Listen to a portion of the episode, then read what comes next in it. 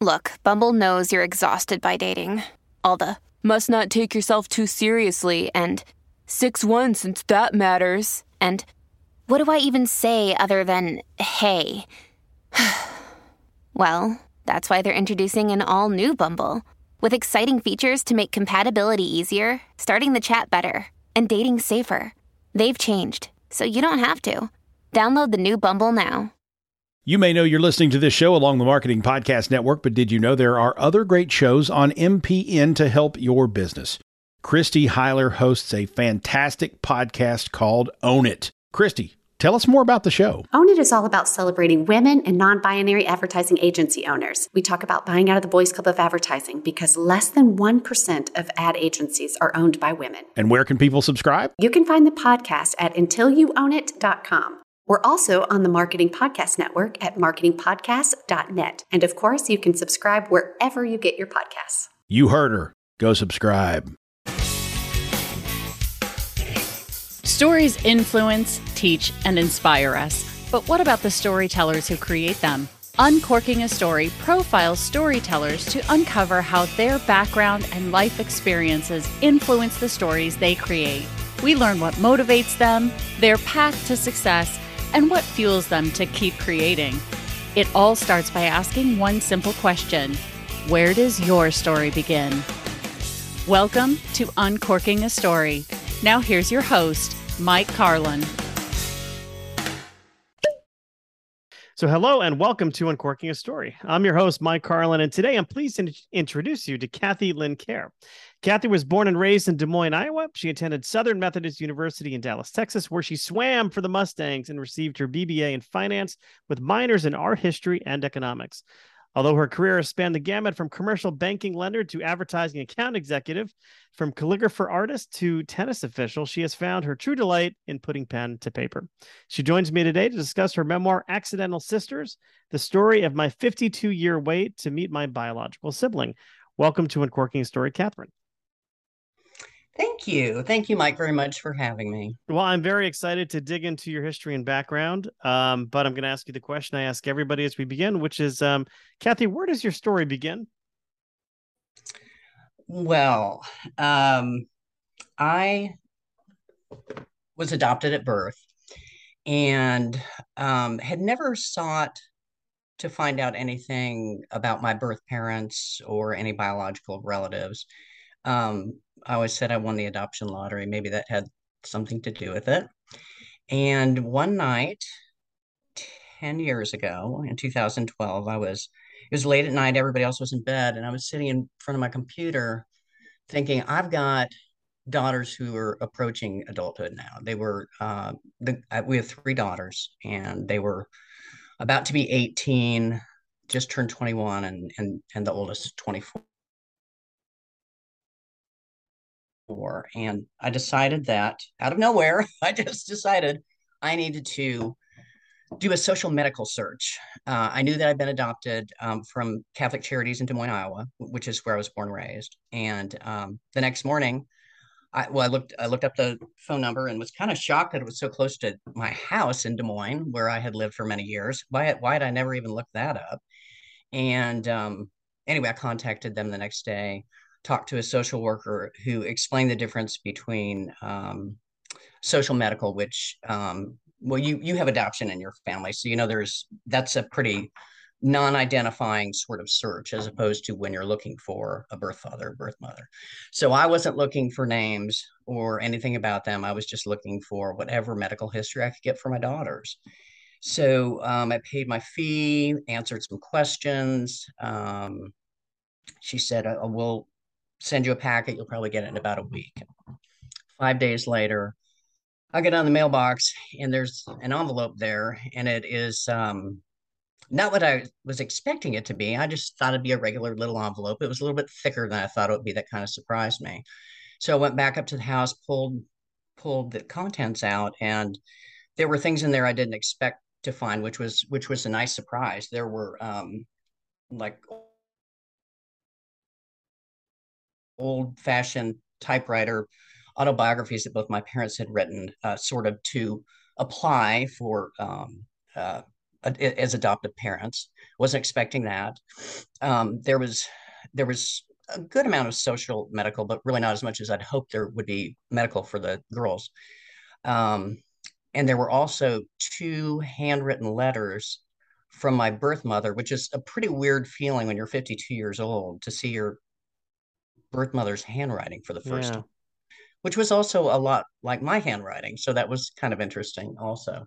But uh, so I was looking through the information, um, was happy to see there was some medical, but not much. And then I got to the letters that my birth mother had written. And now remember, this is all non identifying information. Like the most you get is um, your birth mother's name is Margaret, your birth father's name is Robert, um, the state that they came from, just very non identifying. So I start reading through these letters and I'm amazed at her handwriting. And then I'm actually looking at my birth mother's handwriting. And I get to the end of the first letter, and the social worker has forgotten to white out her last name. So everything changed on a dime right then. It was, I, I had no idea that I felt the way I did. I, I suddenly had my birth mother's full name, her maiden name. I dropped everything I was doing. I started um, getting online and uh, looking for any archived weddings, um, uh, obituaries, anything where I could find her family. And um, it really surprised me. I, I did not expect to have that reaction whatsoever. I, I just, I didn't think that that was, I didn't think that was an alley that I had any interest in going down. But then you never know until you see something and and how things can change. So yeah. Uh, when when you were uh, like young, did was it a secret that you were adopted, or did your parents always oh, tell no. you that you were adopted? Okay, so you, no, no, no. They they told me they told me from probably a young enough age where I didn't even understand. No, they always wanted to make sure that I knew I was adopted and that my brother knew that he was adopted. My brother w- was the only sibling that I grew up with, and he was um, four years younger than me. Um, so no, they were always very good about that. In fact, there's a little quip in the book about my next door neighbor who I hung out with all the time who um called after years of him knowing I was adopted. I was six years old and he was about five and a half, and he called me an orphan. And um, I was really upset. I was outside playing with him. I ran inside, told my dad that Fred had called me an orphan, and my dad, my dad was so cool. He he um, walked me into the den, pulled out the big old uh, Webster's dictionary and made me look up orphan, and, and, we read it together. And he said, "Hmm, this is um, hardly your problem. You." Uh, an orphan is someone who doesn't have any parents. He said, technically, you've got, and he starts counting on his fingers: birth mother, birth father, your mom, me. You've got four parents. All he Fred's only got two. Go tell him he's only got two parents. so yeah, I I always knew. I always knew, yeah. and and usually it was a pretty positive um, social experience, except every once in a while you had a friend that would call you an orphan. what so so you find your um you find out your mother's full name. Um you do you go I always call it going to Our Lady of Google, but um what like what happens next? Do you do you track her down? Do you what do you what do you learn about your your birth mother? Well, it's it's um it's it's much more difficult to track down a birth mother in many cases than it is a birth father. The most obvious reason being that sometimes their name changes. You know, not everybody changes their name when they get married, um, but that was a fairly common practice um, back in uh, the early 1960s. I was born at the end of 1959, and um, so I felt like I was a pretty good sleuth. I'd go down one road and I think I was getting somewhere and then I'd run into a dead end and I'd back up and I'd go down another road and and I just kept working at it and um, finally got pretty frustrated um, and it just happened to be right before Mother's Day of 2012 and my daughters asked me hey what would you think about us um, getting you a birth mother search for Mother's Day and I just broke down in tears. I was like, that is the sweetest thing. I'm stuck. You're right. Uh, how how thoughtful of you to give me that as a gift. And that's what they did. Next thing I knew, um, my oldest daughter, Lauren, was um, calling the agency and um, asking if you know if we could do a birth mother search. Mm-hmm. So that was that was the next step, and um, that went on for about two or three weeks. And and by the way, I had a new social worker. It was very interesting. So this the the one who sent me the packet during the five days between when she mailed when we talked on the phone and when I received the packet, that person was no longer employed at Catholic Charities. I mean, I can imagine, you know, her um, forgetting to white out or redact certain information in, in the in the stuff that she sent. I mean, could that have led to her being, I mean, doing that, you know, a number of times, maybe led her to to leaving that I, agency or all all I knew is that Kim Lobby, who was was my new um my new social worker uh when I called back, you know, the, the day after the day that I got the letter, um, said that that person was very competent. She was really surprised that it happened. Um, uh, well, a very interesting thing happened just a couple days ago, and I'll get, get into that later because it's such good timing to be able to talk to you about this. Um, but she she just she had gone to, to work somewhere else, and Kim was really not sure if uh, she was actually let go because of it, or if there was not a meeting of the minds uh, between uh, those who ran Catholic Charities and and this woman that had originally had my file, it was it was kind of foggy. Mm-hmm. I never really heard. I mean, obviously that's a that's a pretty egregious error, um, but I do really believe that uh, um, she she was just because I, have heard how competent she is. I th- I think she was just God's pen. I, yeah. I, I just it, it could have been some too, divine intervention there or something. It was just too odd that this happened with this person with this personality who had this reputation. I just, um, I, I trusted anything that Kim told me, and I worked with her uh, for years afterwards. Um, even when she wasn't at Catholic Charities anymore, she still helped me with my case. So if, if she says this person is competent, I believe it. I think there was more at play there, quite mm-hmm. honestly. well, so so tell me um, kind of what happens next, and and when at what point in time do you learn about a biological sister?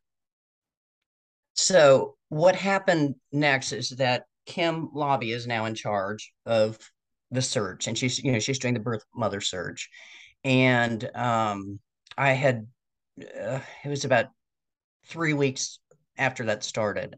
I had gone to lunch with Lauren, the oldest one, the one who had called for um, to to set up the birth mother search. I was getting in my car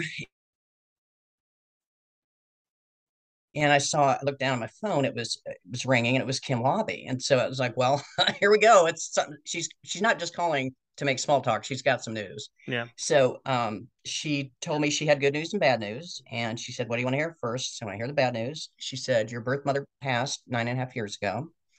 And um, she said, but um, I was able to track down her um, sister's house because um, my birth mother was from a small town in Illinois, Clinton, Illinois, and um, she'd gone off to Des Moines to have me. So uh, she's her small town Illinois is it was her base where she was born and raised. So her her youngest sister had married early, so all of a sudden Kim had a last name of some female connected to my birth mother.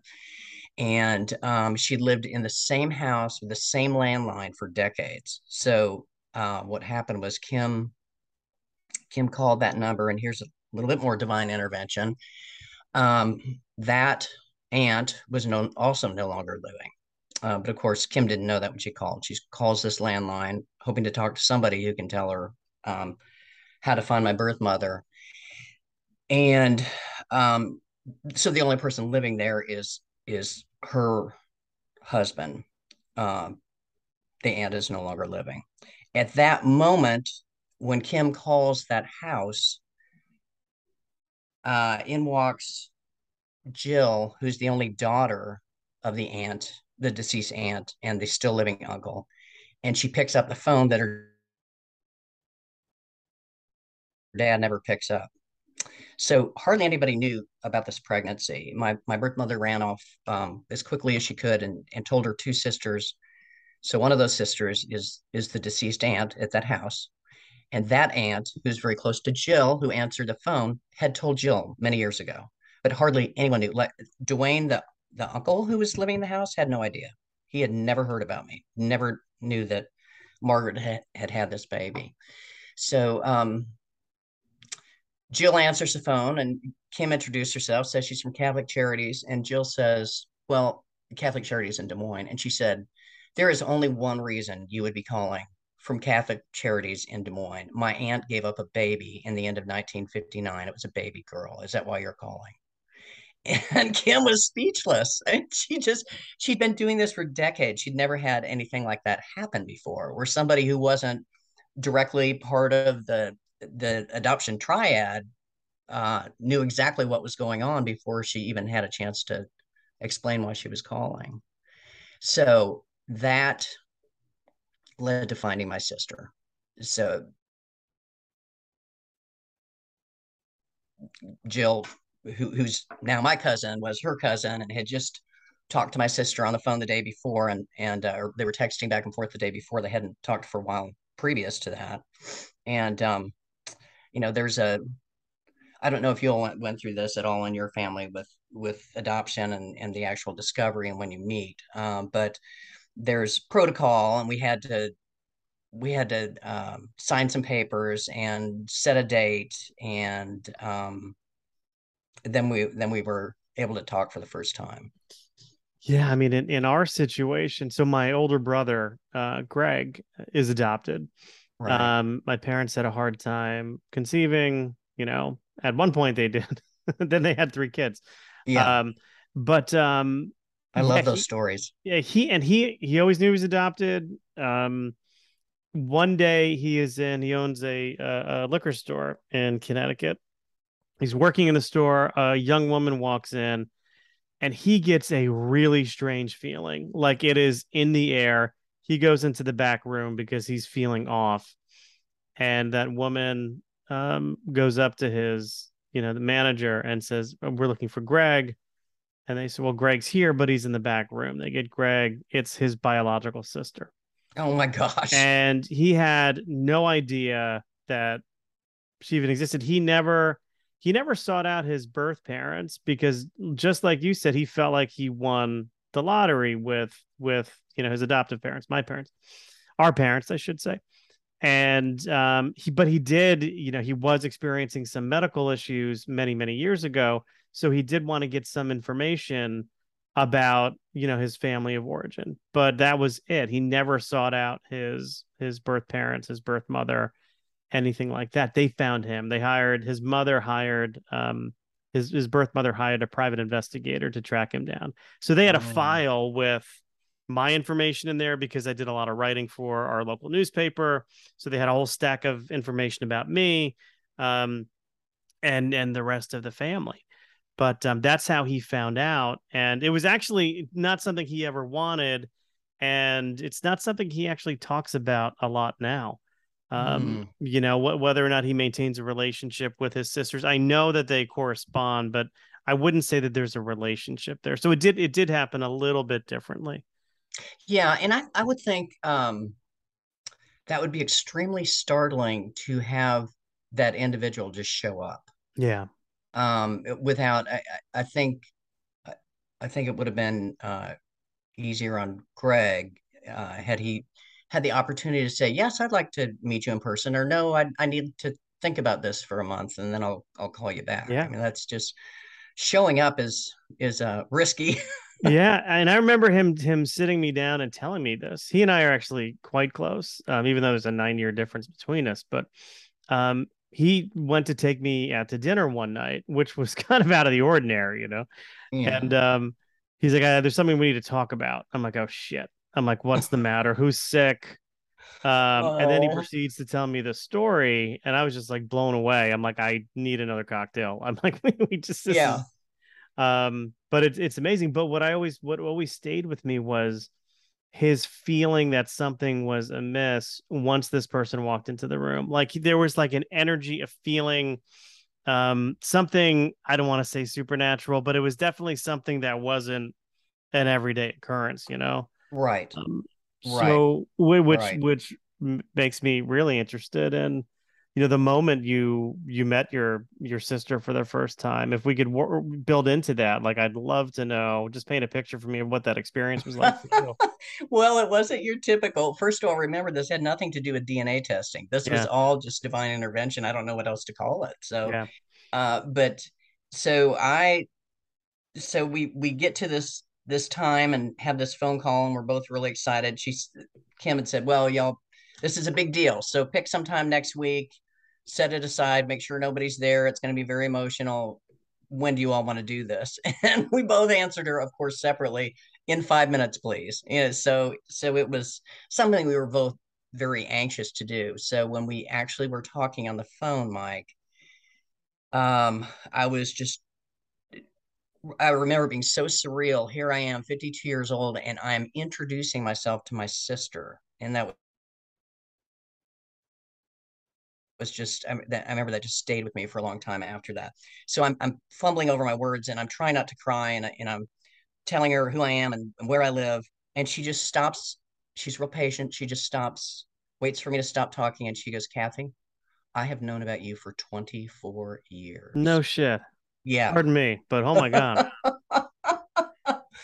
so of course, you know, Mike, I wasn't expecting that at all. It in the, in the least bit and um, uh, my my birth mother had told her Marcia was going through a really tough time and a divorce, and she had a newborn and a one year old. So a son that was one, 13 months old, and a newborn. And here she was going through a divorce, living with her parents. And my my birth mother could just tell she was just that Marcia was really struggling. And she she walked in the room and she said, you know, you're going to make it through this. And let me tell you why you're going to make make it through this. I'll tell you what I made it through. And had never said anything to her, you know, till then. And of wow. course she was at that point she was Marcia was 24 years old when she told her. Okay. Yeah. So did yeah. your did your birth mother marry your birth father? No. Okay. No. Um so Marcia is my half sister. Okay. And um I thought this was very interesting too. That this was information that came from the aunt that passed, Rita. So Rita's house was the one where Jill Ann picked up the phone. Um, Rita had told, well, a couple, actually, a couple people had had told um, Marcia that my birth mother had, my birth father had actually asked her to marry him. But what happened was she told him she was pregnant and it wasn't a very good reaction and then a couple months went by and in the meantime she's she's trying to figure out like where can i go to have this baby? I needed a leave tax never told her parents. So so my birth grandparents both died having no idea that i even existed. Oh my god so where but where do they think she was? Um she took a job she, so she was a nurse and uh, in champaign illinois and she took a job uh, with Mercy Hospital in Des Moines. She was with Mercy in uh, Champaign, and so she uh, had asked um, the person that she worked for if she would help her, just uh, under the guise of, you know what, I've always lived in a small town. I, want to go to the big city of Des Moines, a quarter of a million people, and um, so she helped her uh, get some interviews and and that's how she ended up going there just in time. I mean she was she's tall like me. I'm six feet tall and she's five ten. So we can hide a baby for a little bit longer than most people might be able to and wow. um, she uh let's see may so she was she was about five and a half months pregnant when she left town and went to des moines and it was it was um originally to stay with one of her best friends from uh, nursing school, who she also worked with in Champaign, stay with her, her um, that friend's parents.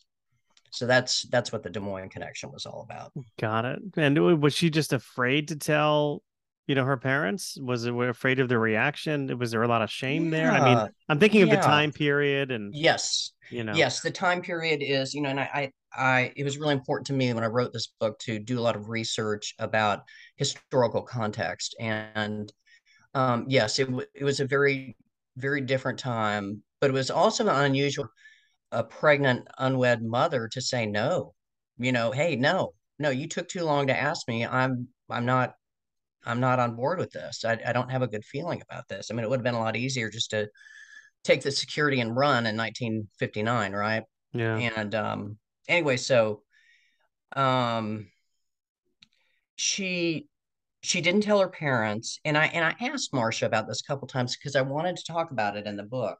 She didn't tell her parents. We thought that was really odd because they're a really close knit family. They always were. Uh, but but I maybe somewhat the Catholic influence uh, had something to do with it. Um, I'm I'm not really sure, but Marcia's take on it was if Margaret had it to do all over again, she would have told them. She just got caught up in it and felt like it was the easiest way out. And she she had already set up this plan to go to Des Moines and take this job. And um, uh, it's pretty amazing her parents never found out. But Wow. but Marcia really did feel like just knowing both her her mother and um, her grandparents, so my birth grandparents, um, that they would have it, it it would have been a fine it would have been fine. They they would have uh been there to support her, uh love her like they always did, and and I think she just freaked out and made a decision and then stuck with it. Probably felt it was too late at some, you know, some point. Yeah, I mean, it's it's hard to explain it, you know, well well after the fact.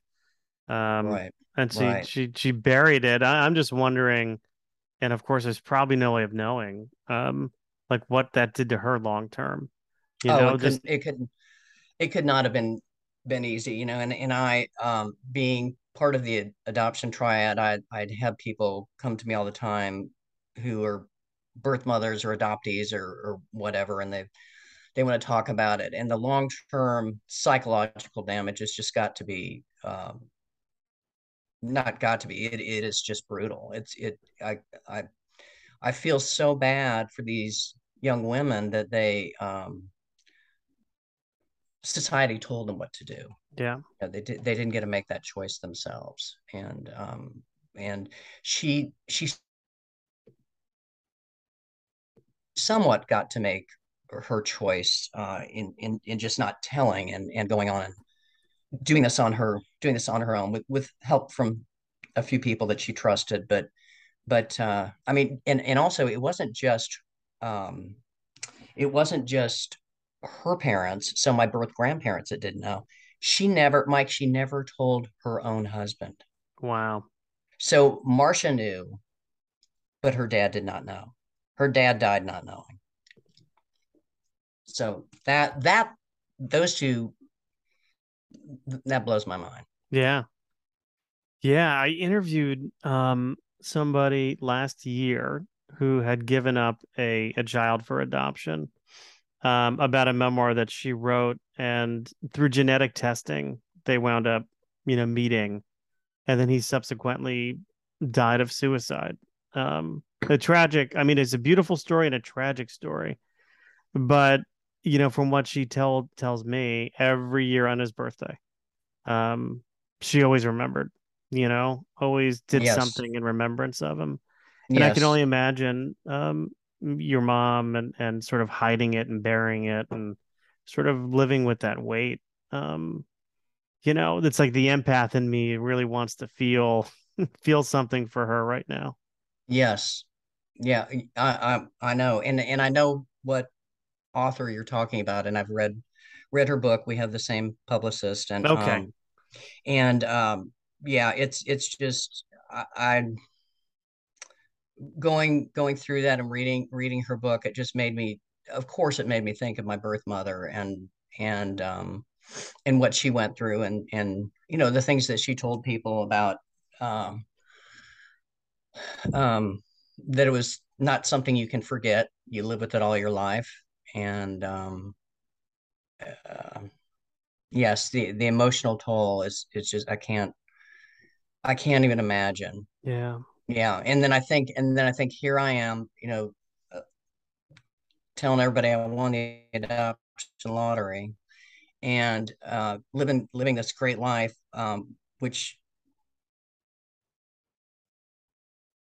you know the main reason that I wanted to actually be able to um, speak with my birth mother, you know, presuming she was still alive, which she was not, uh, was to tell her thank you that that I felt like she did the right thing. I, I had a wonderful upbringing. I was extremely close to both my parents and my grandparents, and um, my brother and my cousins, and and it just was, um, it, it, was not something that I ever took for granted. I mean, yeah. I, I, it wasn't that I always thought about the fact, hey, I'm adopted. Wow, aren't I lucky? But, but when I did think about the fact that I was adopted, um, I, it, I was always just full of immense, uh, and still am, uh, immense gratitude uh, for my situation because not all situations are that wonderful. Yeah, well, heck, I'm... they're not even that wonderful in biological families. So isn't that the truth? so um, I know, I know how lucky I am. Well, how do you feel as if you've changed, having gone through this journey and meeting, um, you know, meeting your sister? Um, how has it impacted your life? Well, um,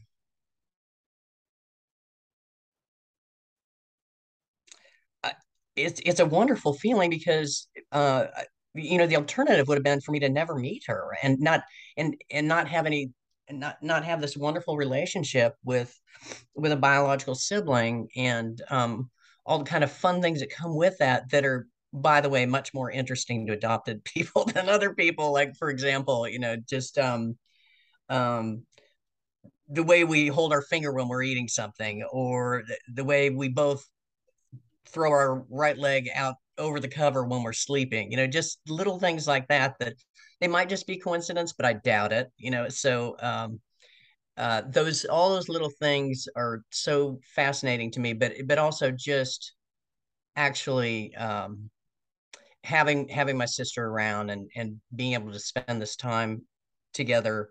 And people say well you know it's isn't that sad that you didn't meet her till you're 52 years old? No it's not sad at all. It's it's you know we've already got 10 years under our belt and we're having a great time and and um she was she was with us on our family vacation uh, when the book released uh, a few weeks ago and um, it was pretty cool. You know here here we had met we released the book on the 10 year anniversary when we laid eyes on each other in person wow. which just kind of happened it just was as the editing process was going along i said you know what what date is good for you? And I'm, oh my goodness, this is going to be the 10 year anniversary. So there she was, you know, with me at the beach. And um, I, you know, and, and her, her children have cousins. They never had cousins, you know, so it's, it's, um, I could go on and on about the family part of it. It's, it's, um, I'm very blessed. Yeah. Well, it sounds like it. Yeah. Um, so why, why put it all in a book? Um, I mean, I know I know the effort required in writing uh, fiction yeah. anyway, not certainly not nonfiction yet, but um, you know, it is uh, it is a it's it's a long process. It's arduous. Uh, but for you, it's an emotional. I'm sure it's an emotional process too, right? So what, yeah. what, why, why put it in a book, and then sort of what did you learn about yourself while writing it? Well, um, I definitely learned how much I, I love to write, not just not just journaling and and the stuff that I like to do before. I've, I've really I really enjoyed the process. And you're a writer writer, so you know that um, when you're writing something, you go along and you're like you're having a great day, and and you think, wow, I'm just I'm nailing it. This feels great. And then you have a really crummy day and you just like just throw the book away throw it away let it go bye bye and then and then you have another good day you know so it's i mean all of that's a process and it took it took me three years of writing um the i, I would say the catalyst for catalysts for writing the book were just enough people said i I, I can't believe you're not going to put this in a book. You just this the things that happen throughout the book, um, the, the serendipity involved um, is just you really you really can't believe it when you put it all together. And um, so yes, it was a lot of work. We you know that it's it, a lot of work to write any book, fiction or nonfiction. And um, as I said, it took me three years and then another year after I handed the manuscript in. And I distinctly remember handing the manuscript to my rep and going, Well, 95% done. and she just had then, laughing. I said, Oh, okay. And then you learn what? Really, this is my first book. This is my first book. And and then I got uh, I called I called my um content editor my Sherpa. so she's she's so awesome. And she handed me back the first round on the content edit. I thought I was going to faint. yeah, that's not uncommon.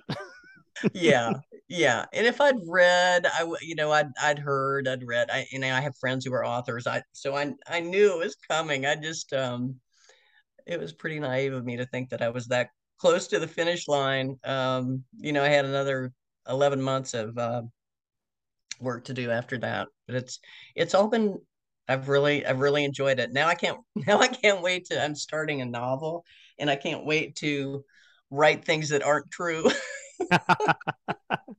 well, you know what I find, I mean just writing fiction is um yeah, I mean we make up the stories, but there's always some element of truth in there. there there's always a little bit of um us that we put in those pages somehow. Um it's my, my experience anyway. So, yes. Um you might find that as well.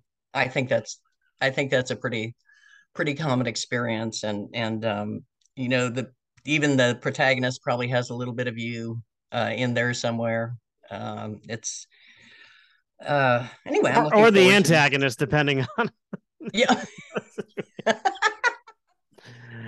I like to be the bad guy. No, I'm kidding. Um, Well, I you know I always like to say, um, you know, I like to, to get to know my authors a bit, of course, through their stories, but also through a series of questions I always ask at this point during our interview. So, I'm curious, Kathy, uh, when you were growing up, what were some of your favorite TV shows? Ooh, um, I loved Gilligan's Island. Who did you identify? Is there one character you identified more with on the island than the others?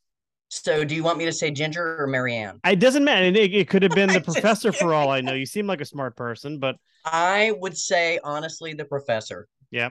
Yeah, I loved I loved the professor. I had a feeling I, you, know, you, were going to say the professor, but tell yeah. me why. Yeah. He just was he was just a uh he was a academic nerd like I am. He he just um I guess I guess I could um like I loved I loved how goofy Gilligan was, but I um I just I just related more to the professor. I yeah. Guess. You know, when it, Gilligan's Island, believe it or not, comes up quite a bit when I ask this question. Really? Um, it's actually Gilligan's Island and the Brady Bunch are probably tied for number one. And I always ask the same follow up question Who do you identify with? Um, my problem with the professor is if he could create a radio out of coconuts, why not make a boat out of some of the wood that's on the island and get off the island? Like he had to have been able to do this. He had. He had a. So... He had a. They they had it. I don't even know how they got the exercise bike. They had some exercise bike hooked up to like a conveyor to get some kind of energy going, but no boat. No boat. That's so no boat. funny that you just said that because um I it always drove me crazy. I mean, like, couldn't patch up the boat. Up with a boat. I you know. came up with all this other stuff. Why why why don't you have something that's gonna float you right out of here? Yes, I I totally agree. The other question I have about that show is every now and then, maybe once a season, like these random cannibals would show up, right? and they would like and they would how do we get away? And then then they would leave. And I'm like, why, why where do the cannibals go? Like why why why aren't they and and why not take at least one of you know one of the the the the, the castaways? Yeah you have a super good memory. And i and i most people tell me i have a really good memory but some of your details about gilligan's yeah, are are uh superior. Yeah it's, one of those sh- it was one of those shows that, that i saw it in syndication um and my brother and i every summer we would drive from connecticut to florida with the family and my grandmother didn't have cable TV, but she got like TBS or something on UHF. Uh-huh. Um, and Gilligan's Island is one of the shows that was always on. So it was Gilligan's Island, Green Acres. Um, so we, we watched all those shows. oh, I loved Green Acres. I I, know, Green Green Acres. I was Yeah. watching a I was watching a Columbo last night. Um, my all time favorite show, and Eddie Albert was the uh, was the bad guy. He was the um, he was the uh, antagonist, and uh, I was just waiting for uh, who was it? Ava Gabor. It was Ava Gabor who played his wife in Green Acres. Oh um, yes. to uh, to come out with Wilbur the pig, but um, I, I'm I'm about to scare everybody with my deep knowledge of TV, so I, I'll probably stop this line of questions. I know. Um, I know. I know. But how, how about leave it leave it to Beaver? Leave Another one of those shows that was on in syndication that we used to watch, and somebody just died. Um, was the guy that played Wally Um, this year who just died? Wally- Tony Dow. Wally just- Tony Dow, right? Yeah. Wally- why I know Tony, Tony Dow. Dow- Tony Why I know he played Wally, I don't. I couldn't tell you. I don't know why I know that. They he, he did an interview um that they replayed uh right after his death, um maybe on um CBS Sunday morning.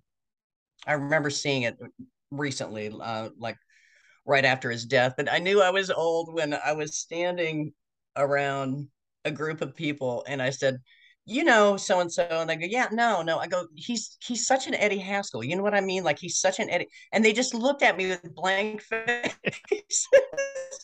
Yeah, absolutely. you don't know who Eddie Haskell is. That's so sad. Yeah. Our Yeah. kids had a friend that my wife and I would call Eddie Haskell, and it was not a compliment. Uh, Yeah. he Yeah. was, you know, you could tell. Um, how about musical artists? Well, Who did it- you grow up? It did you grow up generally it generally isn't, and it's No, yeah no. Yeah, Uh, yeah. In terms of the snake artists, in the grass who is always nice to the parents. who, um, uh, thinking about music, who did you grow up listening to? What did you like to listen to? Oh gosh, um, I I have this station on Sirius XM that I'm really enjoying, and it's it's reminding me of of a whole lot of songs, a, a whole lot of groups that I I forgot how much I like them. Crosby, Stills, Nash and Young. Um, gosh, What's the name? James station? Taylor. James Taylor. I love James Taylor. Um, who else? Robert Plant was just here in Nashville. Everybody's here in Nashville for, you know, whatever. And um, God, I'd never get tired of his voice. It's it's it's so powerful. I mean, Yeah. so powerful. What's the station on Sirius you were referencing? It is called Channel 26. Oh, it's classic. Uh, it's either classic vinyl or Classic probably classic vinyl. vinyl. Yeah, yeah, yeah. It's classic. Yep. No, I that's one of my. Yeah, one of my presets as well. yeah. yes, I like that station. Yeah, I like That's it a lot. Yeah. That's good. Um, I just saw Sting a few weeks ago. He came through Connecticut. Um, Oh wow. that was a great show. I just forgot how many songs of his that I really liked.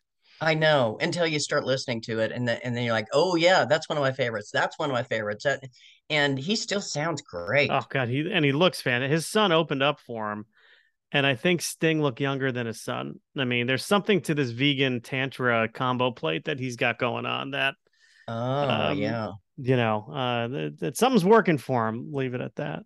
yeah. um, We saw um we saw the last concert we went to, which was really good. Elton John, and uh last year uh here in Nashville, and um oh my goodness, he was so good, and and then he was just belting it out, singing, banging away on the piano, and all of a sudden he just stops and he goes, "I'm really tired." it was so cute. I um this summer I saw Billy Joel at Madison Square Garden. Wow. That was, I mean, you talk about song after song after song um, of just hit after hit. I mean, I was in tears. It was such a great experience. I, I literally started crying three times. Um, you know, because it was such a such a great experience. Yeah, and that's yeah, another one he's- I just forgot. something else. And you know, when I was when I was at SMU, he was yeah, he he played so Billy Joel had a concert in our rinky dink little auditorium at SMU when I was a freshman or a sophomore. That's that's how quick he went from like nothing to somebody really big. Yeah. He he was actually doing you know playing in in a co- small college um theaters. and boom, overnight he was he was a big deal. Yeah, good stuff. Um, you know, I'm curious, having gone through the writing process for this book, uh, in what ways, if any, might you consider writing to be a form of therapy? Oh well, I'm laughing because this book was a form of therapy. It was it was um, I I found out things about myself I had no idea were so that that were so interesting to me and um and uh, the whole process was very cathartic. And once again let me go back to my sherpa because when i would talk about certain events and lay them out on the table she'd go oh no no no no no. I i need for you to like dig deep inside your soul and tell me a little bit more about this like 10 pages more about this particular topic. And um it it pulled those feelings out. It was really it was it was great yeah it was great and then I know you already kind of referenced um, something earlier, but I'm curious uh, what lessons about oh. publishing did you learn the hard way? Oh, um, I don't know. I've I've been uh, feeling pretty fortunate that I've been going down a, a good road with, you know, it's all about the people you're working with, and um, I I took it upon myself to sit through. It was right in the middle, the beginning of COVID. Everything was going to Zoom. Things that people would go out to LA or New York for for um, writing events were were now you know in Zoom meetings. And I um, took a Zoom course on how much the publishing industry had changed, and it was 20 hours in one weekend. So maybe four hours on Friday, and then all Saturday and Sunday and I've never ever learned so much about something I didn't know about as I did by the end of that weekend. And um, I'm glad I did it before I wrote the book. yeah. You know, I, I, just I learned a lot about um, do you want to give up the rights to your story? Do you not want to give up the rights to your story? Um, um, I I just it's it's really been a good experience. And yes, everything everything I did, I learned something new because it's the first time I've written a book. Yeah, I was I was uh, uh, thinking you might say that um, it's not nearly over when you hand in your first draft. And you probably could tell I felt that way in a big way. That's for sure. That was yes, that was Mike. You're right. That's my number one lesson that I learned was that uh, that was a very naive thought to think that I was 95% done. but um but thank goodness I wasn't. You know, there was there was a lot to still be pulled out of me. Yeah. And then if you uh if you could go back in time and whisper some words of advice into uh, your younger self, what would you tell your younger self? What words of advice would you give the younger Kathy? I would say don't be so sure that you know what you want until you're faced with the situation. Um, I I think for many years I uh, was very um, sure. Well, with the adoption situation, let's just talk about that. I was I was very sure that um, having my having my mom and my dad and my brother and my grandmother and my grandfather and and that was all that was all I needed and and that there wasn't really any anything more to my life uh, than the family that I had. Um, it, it also allowed me to um, rethink what family really means. Also, so um, yeah, I I mean I I my content editor we went round and round about. She said, "Well, no, surely you." Okay, I know you said you were going for a social medical search, but surely what you really wanted was this sister or your birth mother, whatever. I said, no, I'm not kidding you. I really wanted a social medical search. I did not have any idea whatsoever that I felt the way that I did until I was actually faced with the situation. Oh, and what I wanted to tell you about the person, the gal that um, this all just happened a couple days ago.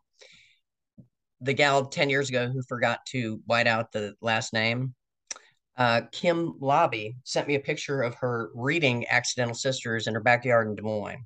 This was uh, last weekend. And she said, um, she said, um, really enjoying the book, blah, blah, blah, blah. You know, she's, she's, she's very present in the book. So it was really that she liked it because I was always asking her, did I get this right? There was legislation about adoption. Did I get that right? You know, on and on. So she was just, she was just making me feel good about all that. Said, I'm, I'm enjoying reading the book. She said, by the way, was the, was the name of the social worker that forgot to redact the information, was her name blah, blah? And I said, yeah. And she said, do you remember her last name? I told her last name. She goes, okay, it's 10 years later. We work together now. I said, oh. no, no, you're you're not that's not true. There's already been so so many serendipitous things that happened with this story. She said, Yes, we work together now. She said, um, wouldn't it be cool if she found out you wrote this book and and that uh, that that you believe that she was um, God's tool in this this whole story, the catalyst to the story? And uh, I said, Yeah, you can go ahead and yeah, go ahead and tell her. Let's see what she does. And then she called me that night and she said, You know, I think it'd be better if you tell her. I go, Oh my gosh. Okay. So she told this person to be ready for a phone call from me. And I called her and I told her what happened and and thanked her for the mistake because yeah. it turned out to be a really, really incredible, wonderful story thanks to that one little thing that happened. And what was her response? She was really wonderful to talk to. And um, at, fir- at first, she said, I, I don't think she realized that we were talking about a social medical search. I think she thought we were talking about a birth mother search because she said, Well, so why why would that matter if the last name is on there? I said, because it was a social medical search. And she goes, Oh.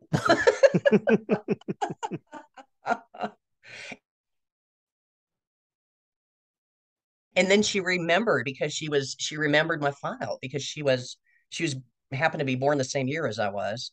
And there was something else that was that was the same. I can't i can't think of what it was right now but she said i i know the file and i remember your parents had these wonderful autobiographies that were in there. And i said yep that's that's the file.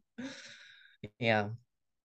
Yeah wow. so so 10 years later I, I get a chance to actually talk to the social worker that made this whole story happen yeah, really, really did come full circle.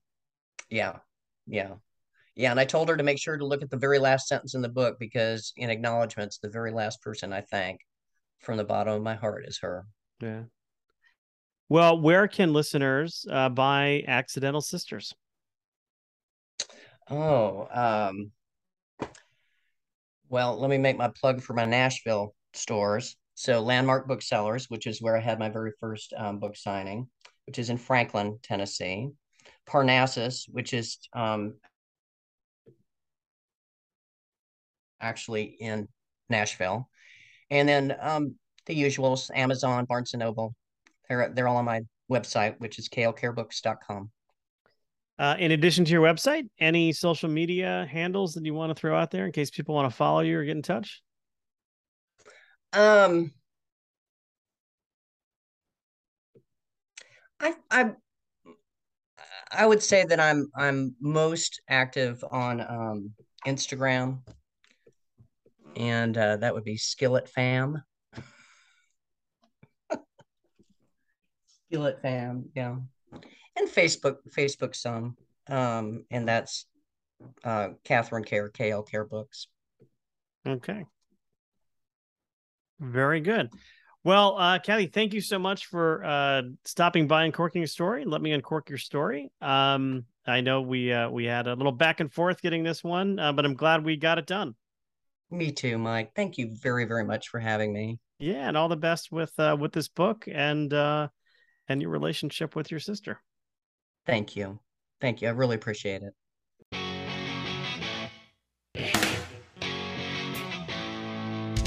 Thanks for listening to Uncorking a Story. If you'd like more information about today's guest or to find out more about Mike, go to uncorkingastory.com.